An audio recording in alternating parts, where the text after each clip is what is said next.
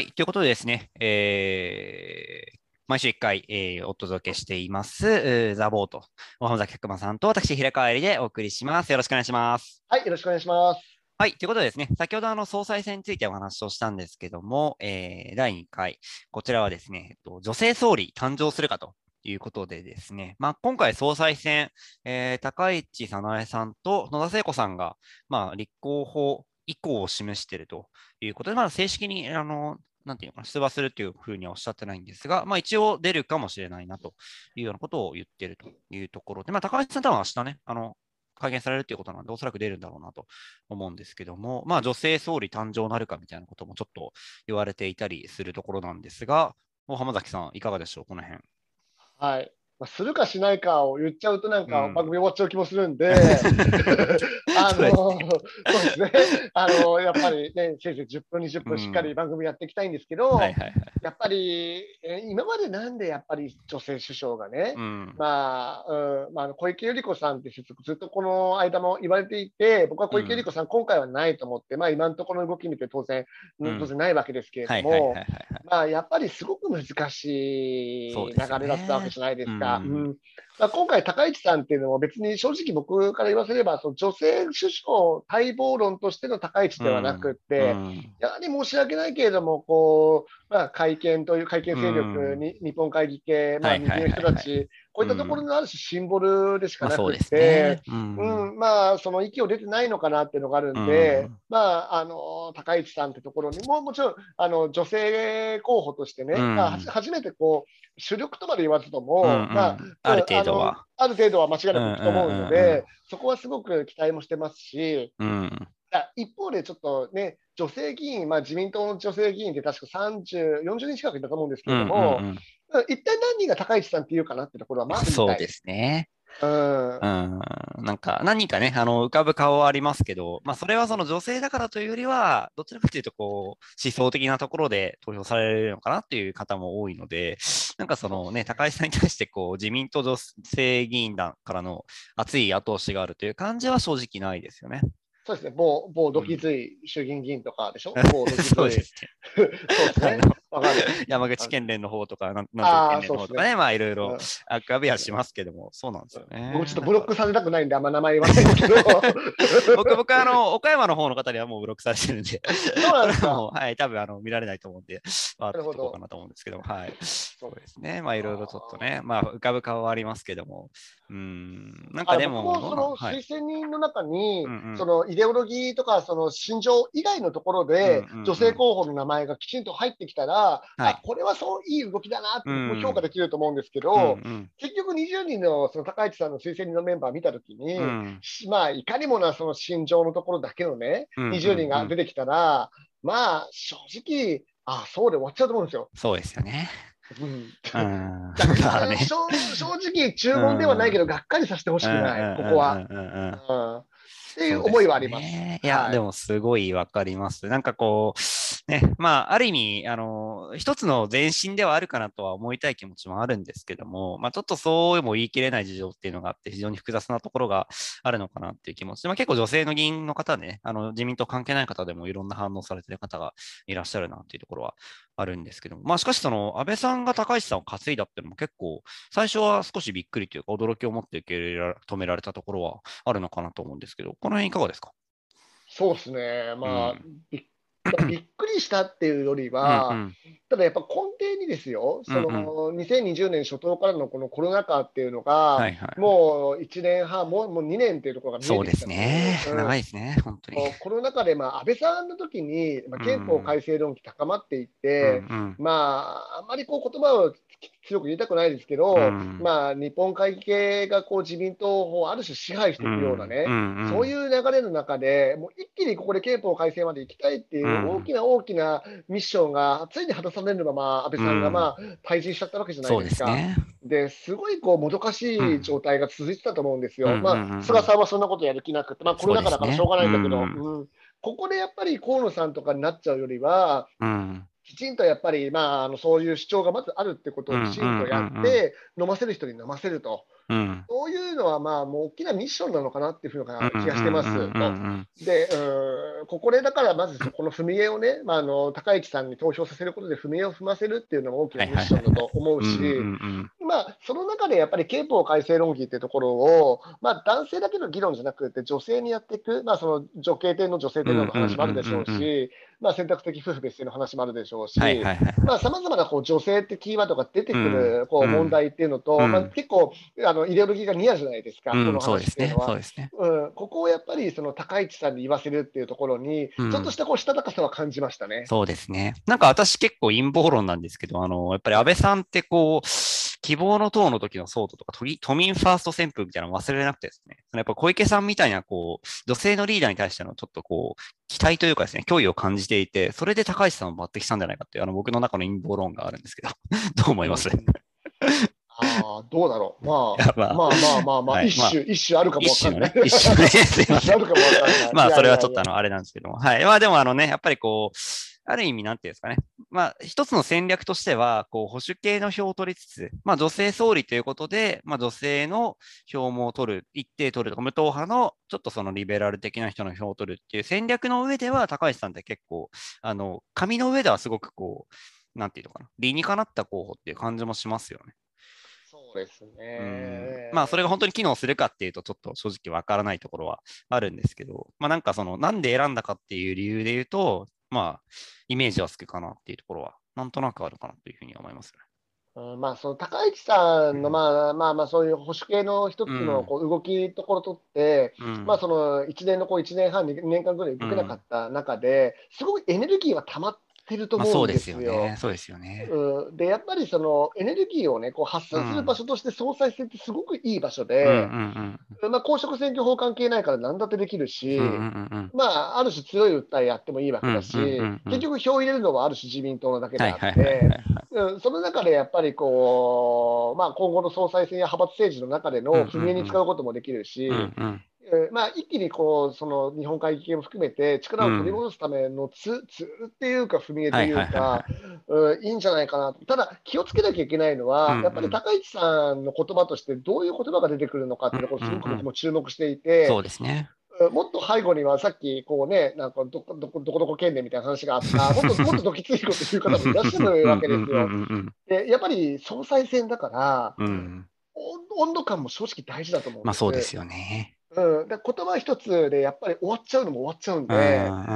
うん。うん、そこがだから本当にで高市さんもやっぱり正直これまでもいろいろと批判とか疑惑とか、まあ、言葉のところでもやっぱり言われてきたところ正直あるので、うんうんうんそういうことを考えるとちょっとなんて言えばいいのかな、あの心配というか、まあそうですね。うん怖いもの見たさで見るところは正直ありますよ。だから、こう、本当の意味で総裁を狙ってくるのか、もしくは、その、例えば、さっきおっしゃったみたいな、まあ、ちょっとその、保守系の票がどれぐらいあるかっていうところを、まあ、可視化するために出るのかによって、結構その、出してくる主張のマイルドさっていうのも変わってきそうですよね。そうですね、だからやっぱり一つのその温度計というか、うんうん。まあ、保守系の人たちの運動量、熱量がどれぐらい今残っていて、もしくはもう一回火をつけ直すというか、うんうん。そういったところをやっていくのか、うんそして、まあ、議員票に関して言っても、高市さんにまあ推薦人出せるのは20人までですけど。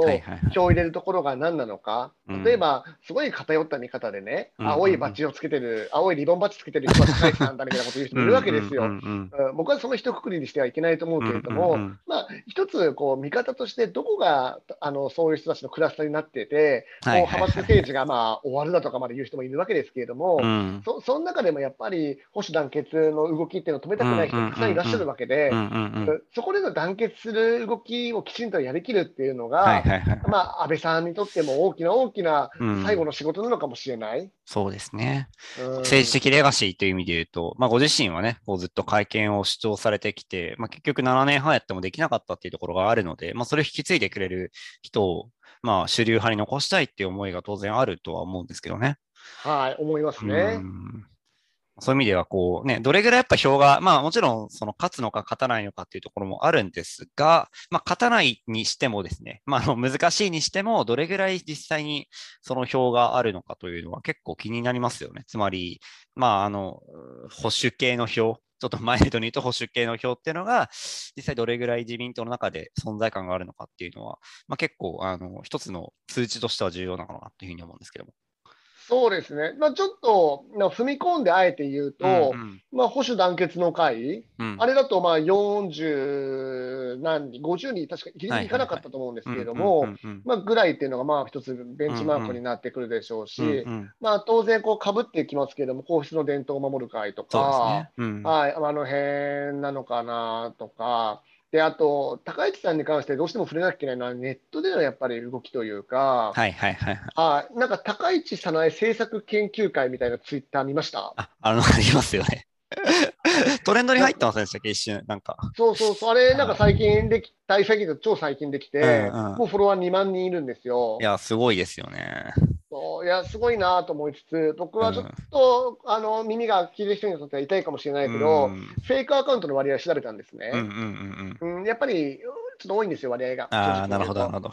うんだからそういうところで考えてみると、ちょっとどうなのかなと。で、この動きっていうのは、まあ、僕、他の番組でも言って、あの怒られたんですけれども、いややっぱりこう誰かの言葉を借りれば限界右翼系というか、まあ、極まで言いませんけれども、やっぱりそういうところの尖った主張っていうのは、ネットではやっぱり、あのそうですね。うん、うん、こうやっぱり、なんていうのかな、どう活用していくのか、総裁選の党員・党友票まで活用していくのか、それともそのコアなファンで結晶化していくことになっていくのか、そういったところっていうのも、ちょっと選挙戦略として、高市さん、すごく僕、注目して気になりますよね。逆にだから、その本気で狙ってくるとしたら、ちょっとそういった限界有力系のところとは距離を置いて、うん、まあ、少しこう中道的な発想というか思想をしてくるっていうところもあるのかなって感じですよね。そうですね、うん、まあでも周りのこう持ち上げ方はもうどんどんどんどん、ね、そうですね、ちょっとなんか怖いぐらいの感じですよね。そうですね。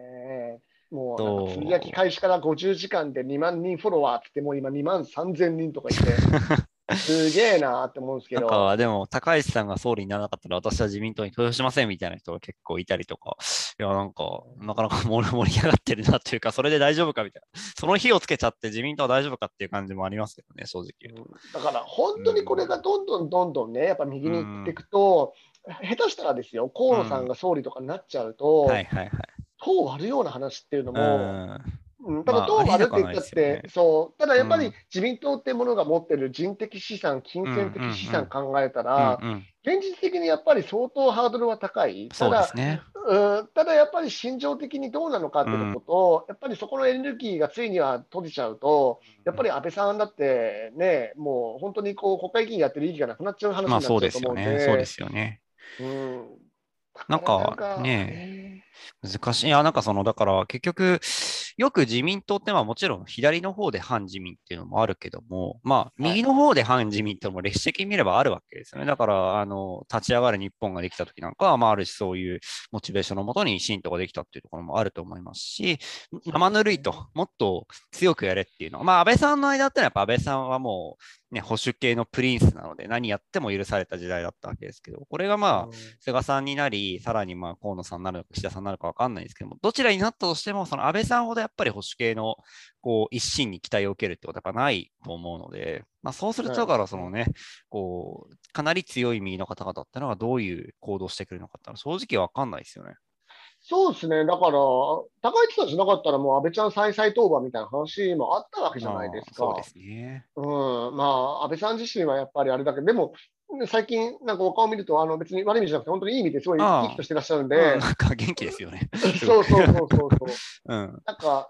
高市さんはやっぱり直接的な応援というか、うんうん、まあ、今回、その総裁選の中でも、安倍さんがどれぐらいこう高市さんの後ろ、もしくは横でね、あのうん、やるのかっていうところも見て、これやっぱ安倍さんに対する、なんて言えばいいんだろうな、うん、ファンもやっぱり多いのも事実だし、うんうんうん、で、まあ、アベノミクスの継承とかそういったところっていうのは、まあ、経済界に与えるこう影響っていうか、うんうん、まあ、経済界にとってありがたいと思う人も結構いらっしゃるの事実だから、そうですよね。そこまで巻き込んでいくと、やっぱりこう、まあ、河野岸田っていうこう二軸がっていうふうに僕も言ってますけど、きちんとこう三軸になっていくと、非常にこう面白い選挙になっていくのかなって気がします、ね、そうですね。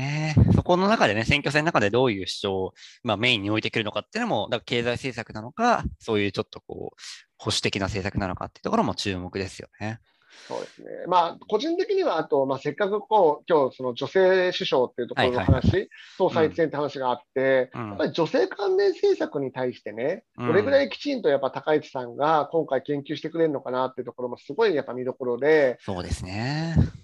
もちろんその、なんだろう、さっきちょっと出てきたその夫婦別姓の問題とかいろいろありますけれども、まあ、それ以外にも、やっぱり女性関連政策って非常にたくさんあるじゃないですか。で、ね。うんうん、例えば野田さんの話もあると思うんですけど、うんうん、まあ、例えば女性関連、女性特有の疾病問題だとか、そういった問題もあるでしょうし、そうですね、うん、やっぱり経済対策とかシングルマザーとか、うんうん、非常にこう多岐にわたるわけですよ。うんうんでこういったところに対して高市さんがどれくらいやっぱり言ってくれるのか、もちろん保守としてのこう論客としてのいろんな言いたいことあると思うんですけど、そういうこともきちんとやっぱり言ってくれると、やっぱりこう首相っていうのはやっぱりオールマイティにできなきゃいけないと思うんで、うんうん。うん、イデオロギーだけじゃなくて、そういうこともぜひ触れてほしいなとは思ってますね。おっしゃる通りですね。まあ、野田さんのね、話もちょっと出たは出たんですけど、やっぱりこう、いわゆる女性的な女性的なっていうとあれですね、対女性の政策っていう意味で、まあ、野田さんはもう自民党の中ではずっと訴えられてきた、まあ、それこそ夫婦別姓の問題も含めてですけど、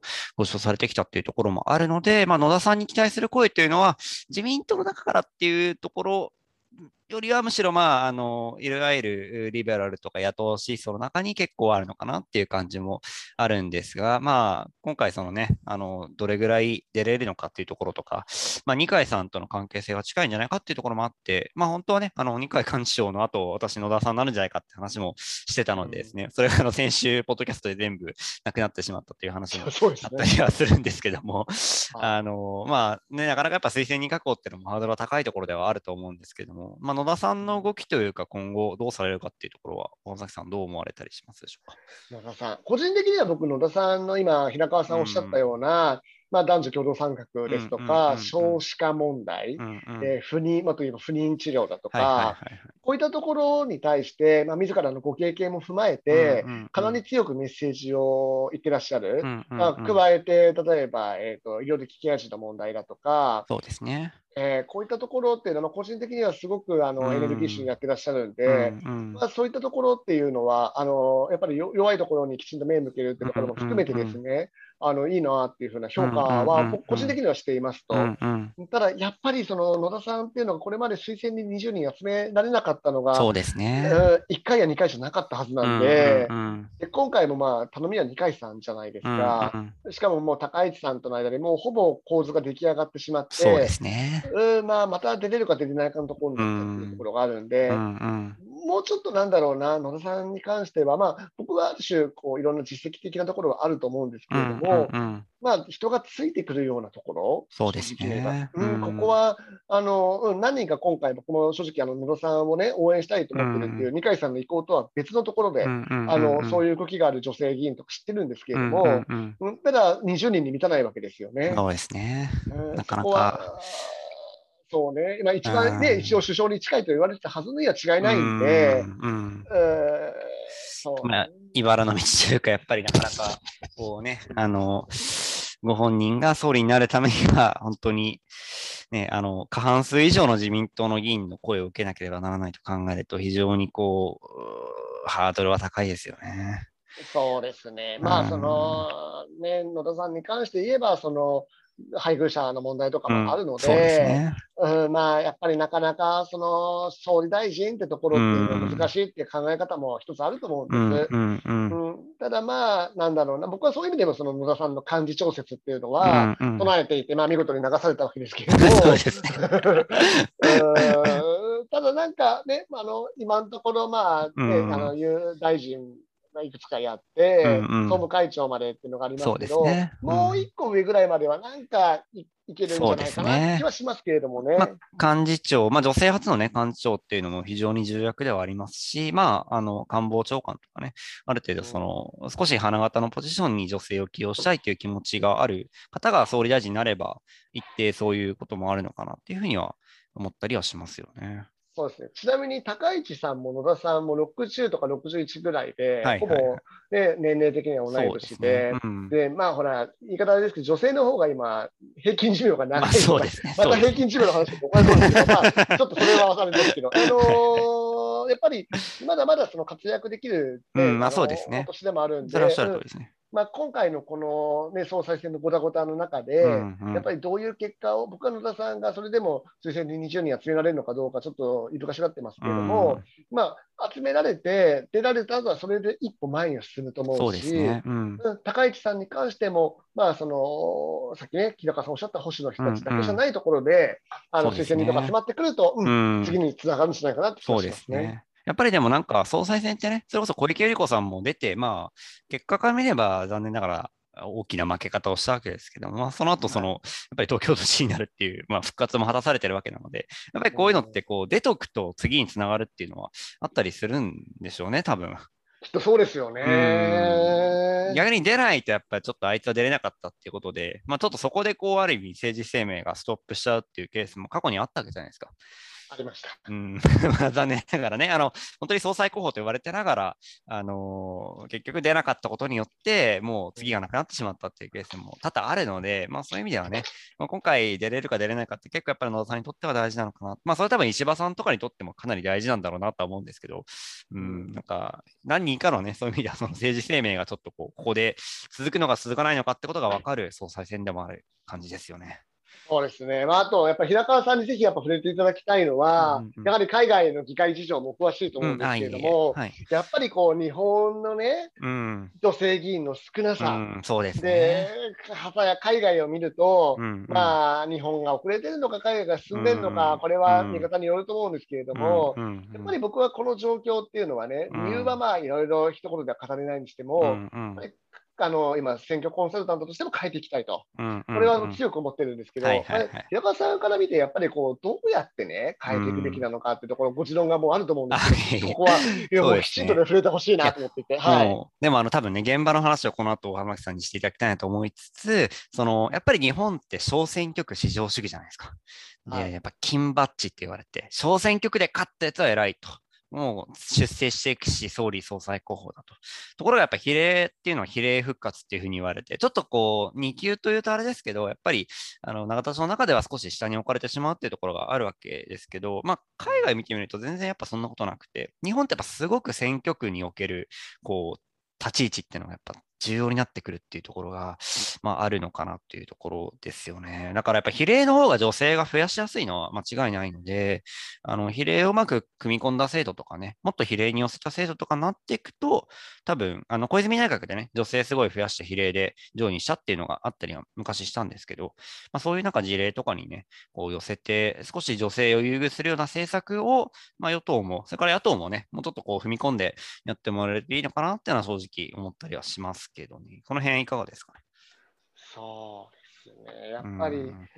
ねまあ、まあ地方議員でその女性が受からすのと、国会議員で女性を受からすのとってまた全然話の次元も変わって、ね、地方地方議員なんかは正直女性だからこう、うん、なんだ受かりやすいってところも正直あったりそうですね。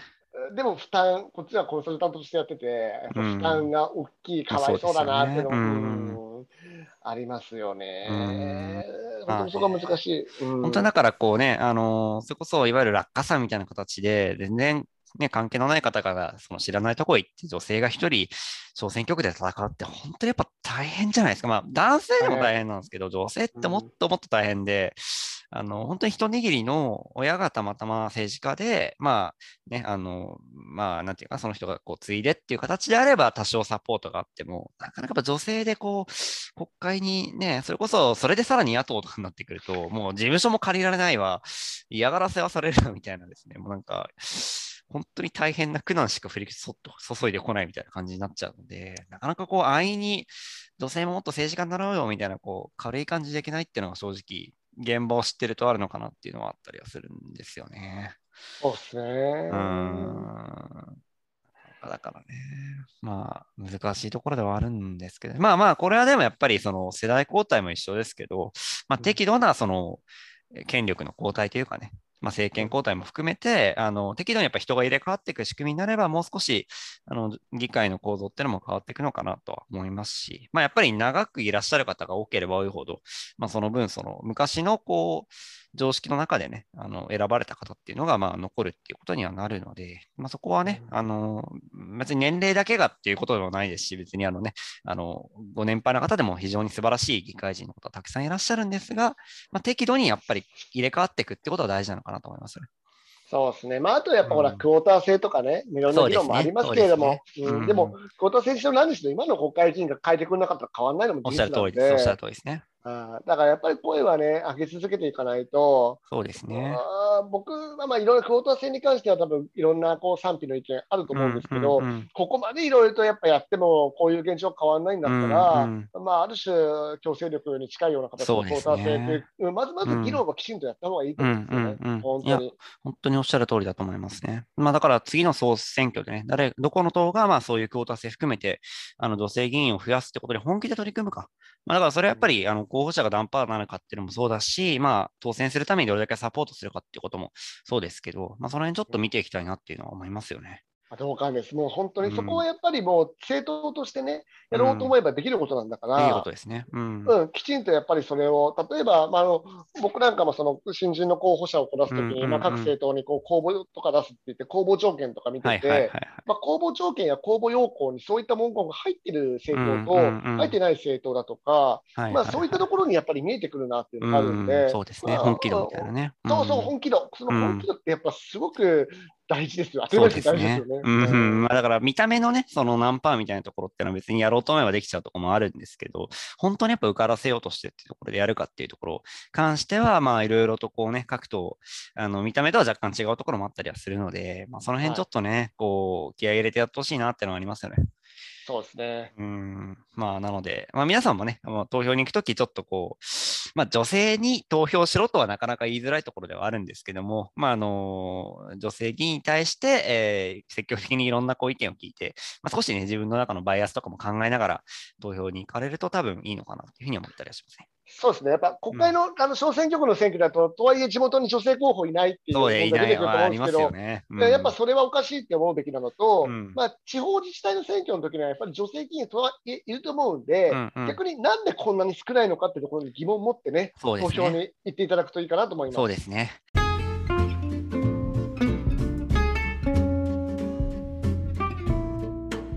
ザ・ボード週1回 YouTube と Podcasting のプラットフォームで配信をしております。よろしければぜひ高評価と購読お願いします。